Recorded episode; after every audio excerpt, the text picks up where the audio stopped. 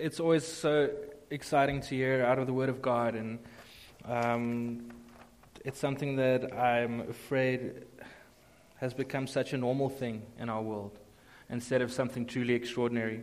And um, it's an absolute uh, privilege for me to be standing here in front of you guys today.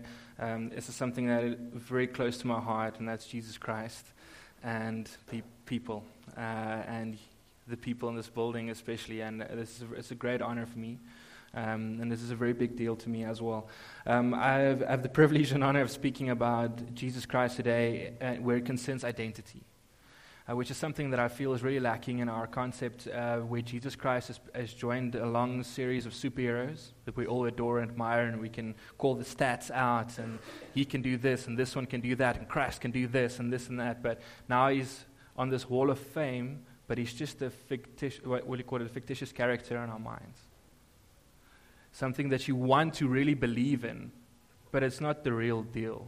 It's sort of Christ has sort of landed somewhere that, like that for us. And um, when, when Anna asked me to, to preach on the Good Shepherd, uh, uh, I thought about it a lot, and I thought this is quite a, a simple uh, par- uh, parable if you, if you look at it plainly, because we all get it. Okay, cool, there's, there's this guy who's protecting the sheep, great.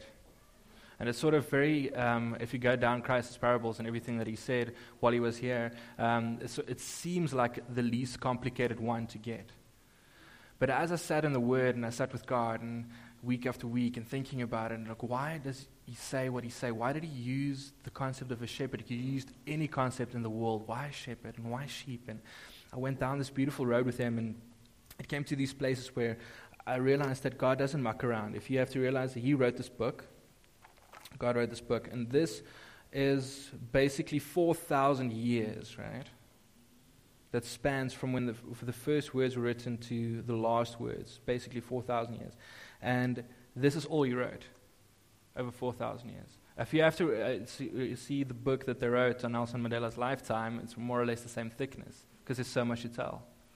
But can you imagine if God wrote a book that spanned 4,000 years and this is all he wrote? Then we've got to listen to what he says because he didn't write things to write them, oh, this will sound cool if I just lead it in like that. Or if I let them hanging here for a bit, and boom, off the numbers, it gets interesting. Like, God doesn't work like that, right?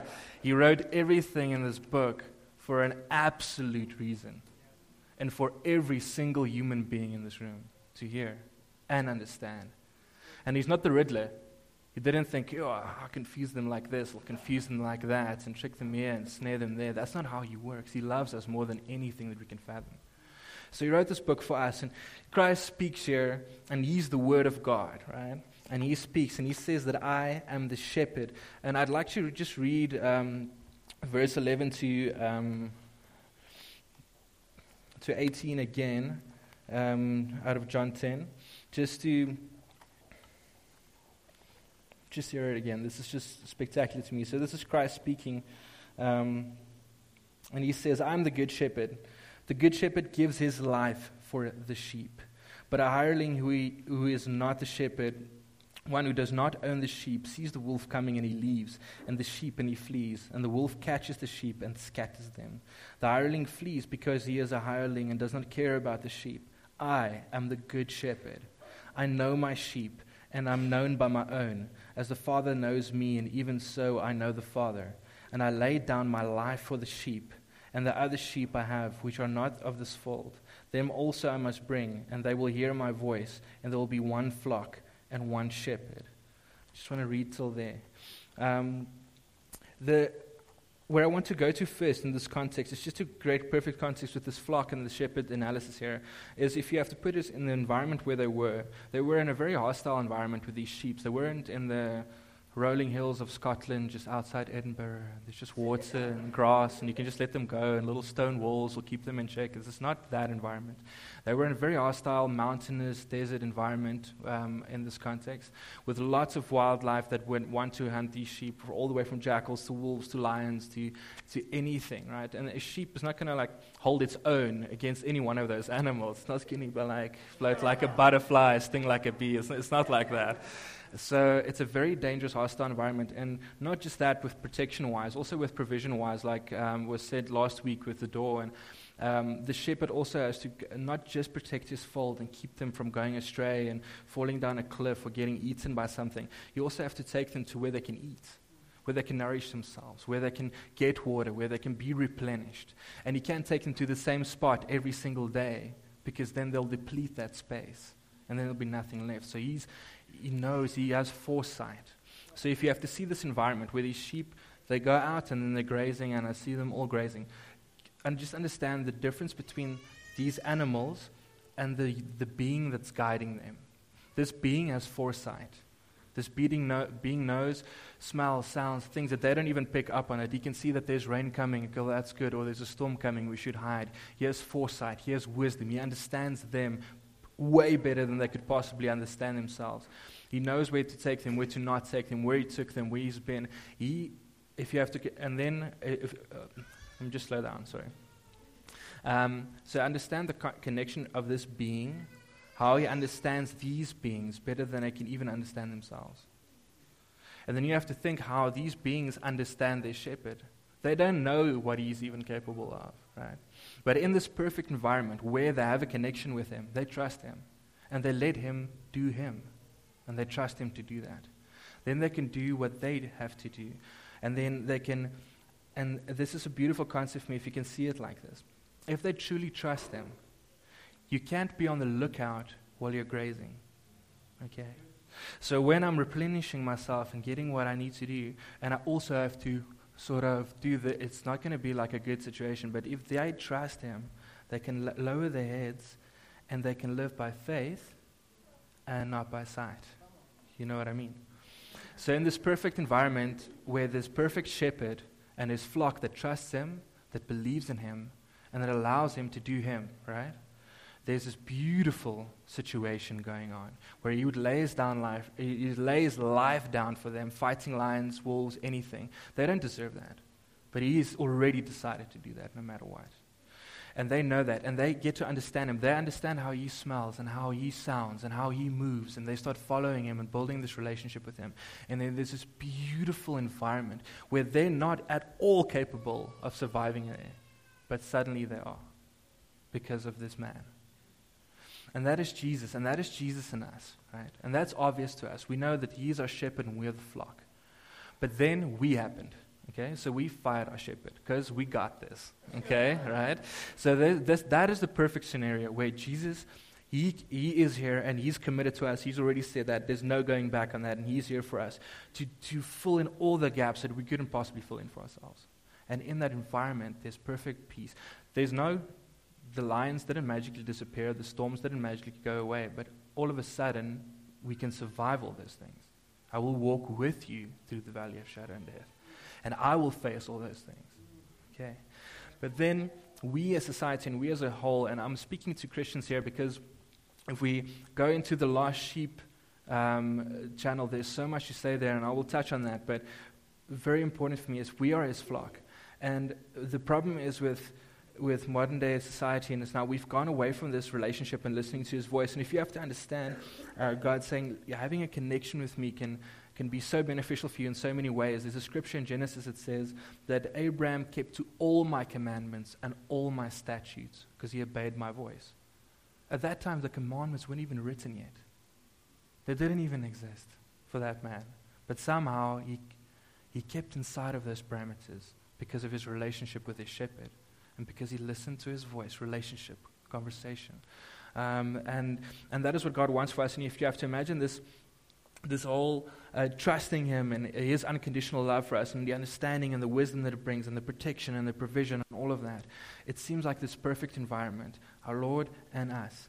And like I said, then God gave us free will because He wants us to choose Him. He don't want us to be bound because of, um, what do you call it, any threats or uh, he doesn't want us to feel obligated to have a relationship with him he wants love. He wants to be loved. So he wants to be chosen. So he gave us the opportunity to choose him. And then we responded by, yeah, no, we like you. You're great. Okay. So we'll choose you as our shepherd, but we also wanted to do it by ourselves. So what we did is we, we accepted him as our savior and as our shepherd. We asked him to stay at home at the pen in the day when we go grazing. And that is sort of our society at this point, where um, we have this problem when we go up um, deep into Africa and, uh, on a mission trip that I was with a friend, and we realize that people have no problem accepting Jesus. They just add him to the list of their gods. Because he's great, he's awesome, right? Who wouldn't want that? But now they also have six other shepherds on a day by day basis that have to swap with him, and sometimes they have Jesus and sometimes they don't. And, and I, I came back and I said, That's so sad until I realized we've done that.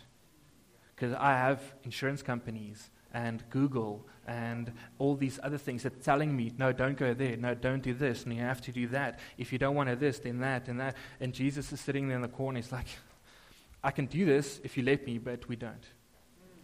So now instead of having a relationship, instead of being guided by grace and infinite wisdom and infinite love and infinite possibility and infinite abundance, we are now guided by fear, by doubt. Because most of the things that I do in a week is because I'm afraid of what might happen if I don't. And if we have to imagine this sheepfold and you leave out all these other shepherds that we've hired because they don't really care and they don't guide and they do anything, essentially what's happened is now we're guiding each other. So now we have sheep guiding sheep. So if most of the sheep move over here and the other sheep's over there, it's like, oh, I have to move over here because everybody's moving over there, but they're going to a cliff, but they wouldn't if it's not dangerous, so let's go. And then there's this whole sort of a. Have you ever seen birds, like a big swarm of birds fly, and you wonder who's making that decision for them to go? Or a school of fish, and then they're like all pointing at something, and then they move, and th- it seems like they have unity, but it's absolute confusion, and everybody's just sticking with the group because they're afraid to get left behind. But there's no guidance whatsoever. But it seems right as long as we stay together. But there's absolute no guidance. So now we're content with this at this point because we're saved and we're going to heaven one day. Great. So the worst that could happen is I could die and go to heaven, which is fine. But for the rest, Okay? No, but this is exactly what I'm saying. Is this is ticket to heaven mentality. And then for the rest, we're fine with being the school of fish in society. We're fine with doubt, fear, division. Okay, no, but we divided against them, but it might suit us if we're with them in the long run because we can earn more money or we can. And this is ops and thing. And the, the thing is, the lover of our salvation, our bridegroom, has to stand back, tears running down his face because He's already done everything.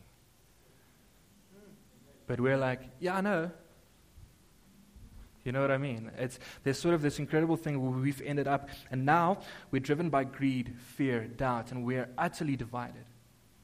Because we claim to, we always want to stick with the group, like on Facebook. Like thousands of people would like this one thing, but that's just a group moving in this direction. Do you really like it? Have you ever pursued it? Do you know what's actually going on there? Do you know anything about the situation? No, but everybody else is liking it, so I'll quickly just follow that train.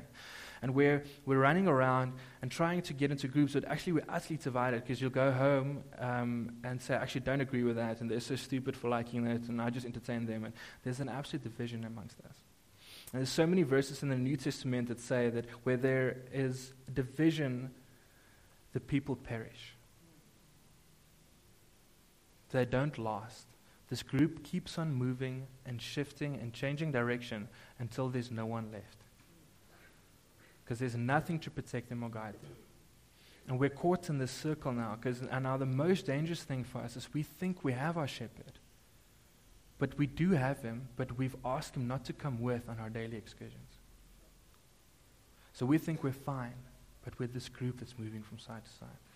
And um, now, at this point, we're fighting for resources and we're stressing about resources because we're going to run out because they're not infinite and they're not magically just going to appear and we don't know where to go or to find them or what to use. And um, we can't rule in an environment anymore because where this flock used to go, there was sort of a rulership because Christ, the shepherd, is a ruler of everything in front of him. And everywhere they move, there's control and there's rule and uh, there's understanding. And where there's now not anymore, we can only try and control.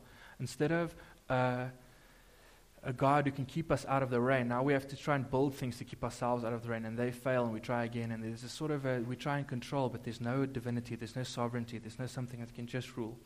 And um, we're sort of lost. But the great thing is, and if you look out of, out of society's point of view, is from the beginning of time, if you have to think of God's children and our people, He made man, and we were His, and we were the sheepfold, and He was the God.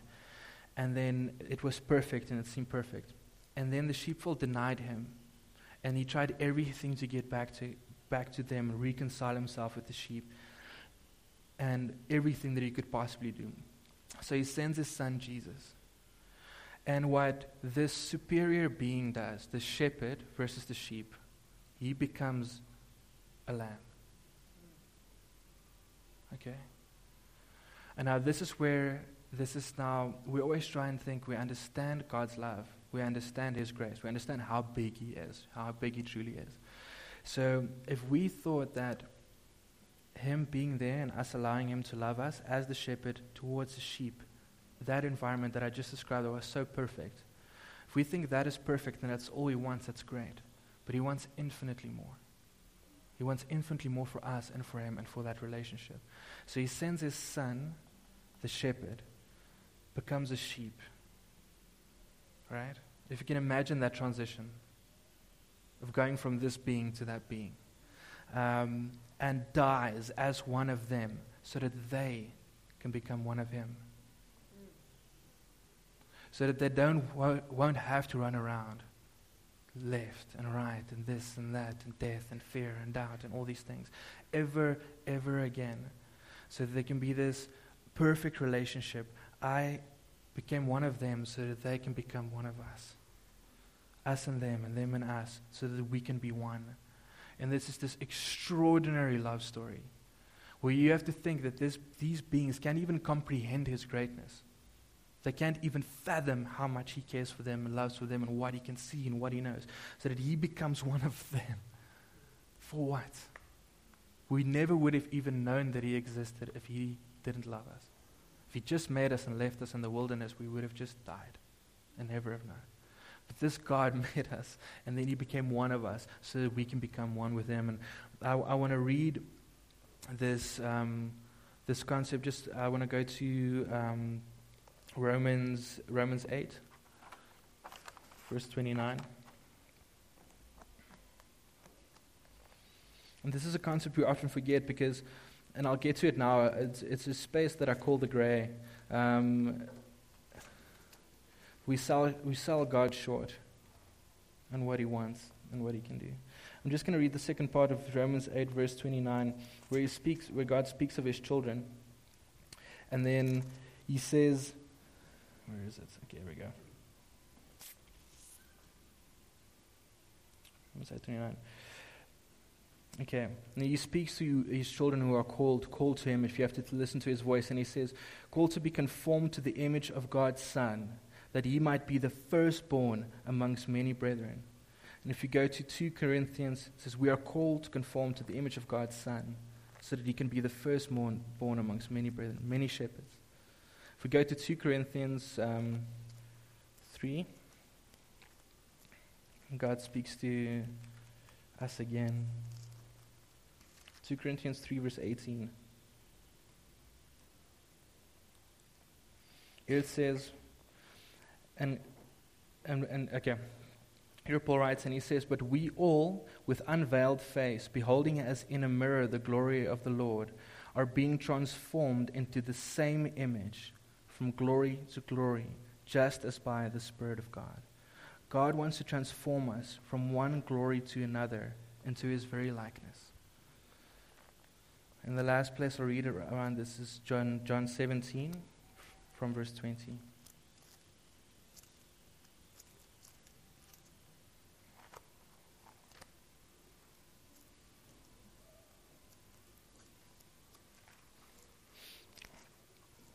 John 17. John 17, Jesus starts off by praying and asks that God would restore his glory the way it was before the world was. And then he prays for his disciples. And in verse 20, he says, I do not pray for these alone, but also for those who will believe in me through their word, that they all may be one, as you, Father, are in me, and I in you, that they also may be one in us, and that the world may believe that you have sent me. And the glory which you have given me, I have given them that they may be one as we are one, I and them, and you and me, that they may be made perfect in one, and that the world may know that you have sent me and have loved them as you have loved me. That is Jesus' prayer for us. And I quickly just wanted to read that so that it's not just my opinion. God wants this incredible, extraordinary thing for us. He wants perfect relationship, perfect unity. He wants to be our guide, our protector, our wisdom, and everything that we need. But he, he wants more than that. He wants to transform us into His very likeness and have intimate relationship. Wants to share His wisdom, share His power, share His authority, share His divinity. That is the greatest love in the universe. He did not have to do that, but He does it anyway. And that is our reality. When Jesus died at the cross, that is what he did. He didn't save you to be a fish in a school of fish, doomed to just float around for your 60 or 70, God willing, 80, 90 years of your lifetime. He wants infinitely more. He wants deep and utter relationship. He doesn't want to be one of our superheroes. He doesn't want to be one of our sources of wisdom, one of our sources of guidance, one of our sources of power. He wants to be it. And I, it hit me, um, the concept, and sorry, I'll finish in a second, I'm almost getting there. But it hit me really hard one day, and this is the funny thing, and Stephen will love this. I was listening to a Coldplay song one night, and I was thinking what inspired this guy to write the song and who's he writing about. The song's called Yellow, right? And, um, and then I started thinking of this concept of a, a love letter. The, the, song sounds like a love letter to someone. And everybody that knows the song knows that he says, Look at the stars. Look how they shine for you in everything that you do. And then I started thinking about Jesus who loves us more than anything, writing love letters for us, wanting to have perfect relationship with us, wanting to protect us, guide us, be with us, be in us, be through us into this world. And he says, Look at the stars. Look how they shine for you in everything that you do. Notice me. I'm here for you, and I love you more than anything. And um, we have that. It's so much more than just being saved. It's so much more than just having a shepherd. A, a hired shepherd in the first place, which we're comfortable with, it promises protection for a fee.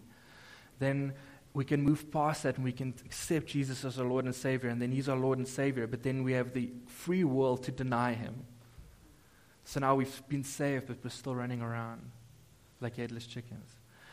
And then the final option is to step into relationship with our God and to allow Him to make you a shepherd, a fisher of men, to go and find the lost sheep so that we can all be one, but in Him one, not Him in the sheep, not all us being sheep, all of us being a shepherd. And the biggest beautiful concept of transformation regarding this is if you have to imagine God gave us this really cute little clue. If you have to look at the silkworm, the majestic silkworm, right? And all its chubby glory, right? With its pudgy little feet going through the world, eating and devouring, and it's fat. And if you have to tell that thing that it was born to fly, it'll laugh in your face. It'll be like, dude. like, how on earth am I going to get this in the air? That thing's destiny from the day that it was conceived was to fly through the air. But unless it gets into that, um, what do you call it, cocoon, unless it gets into that cocoon and goes out the other side, unless it makes a decision, unless it dies to the old self, then that'll never be a possibility and it'll die this fat little worm, okay? And the leaves on the ground. And that's free will, guys. God gave us free will so that He could have a partner, so that we could choose to get into that cocoon, let Him redefine us, and let us step into our destiny. Okay? And where we're at at the moment, and I'll finish saying this, is have you guys ever seen the notebook? Okay? All the ladies in the room went like this, all the guys went. Um, cheers. Cheers.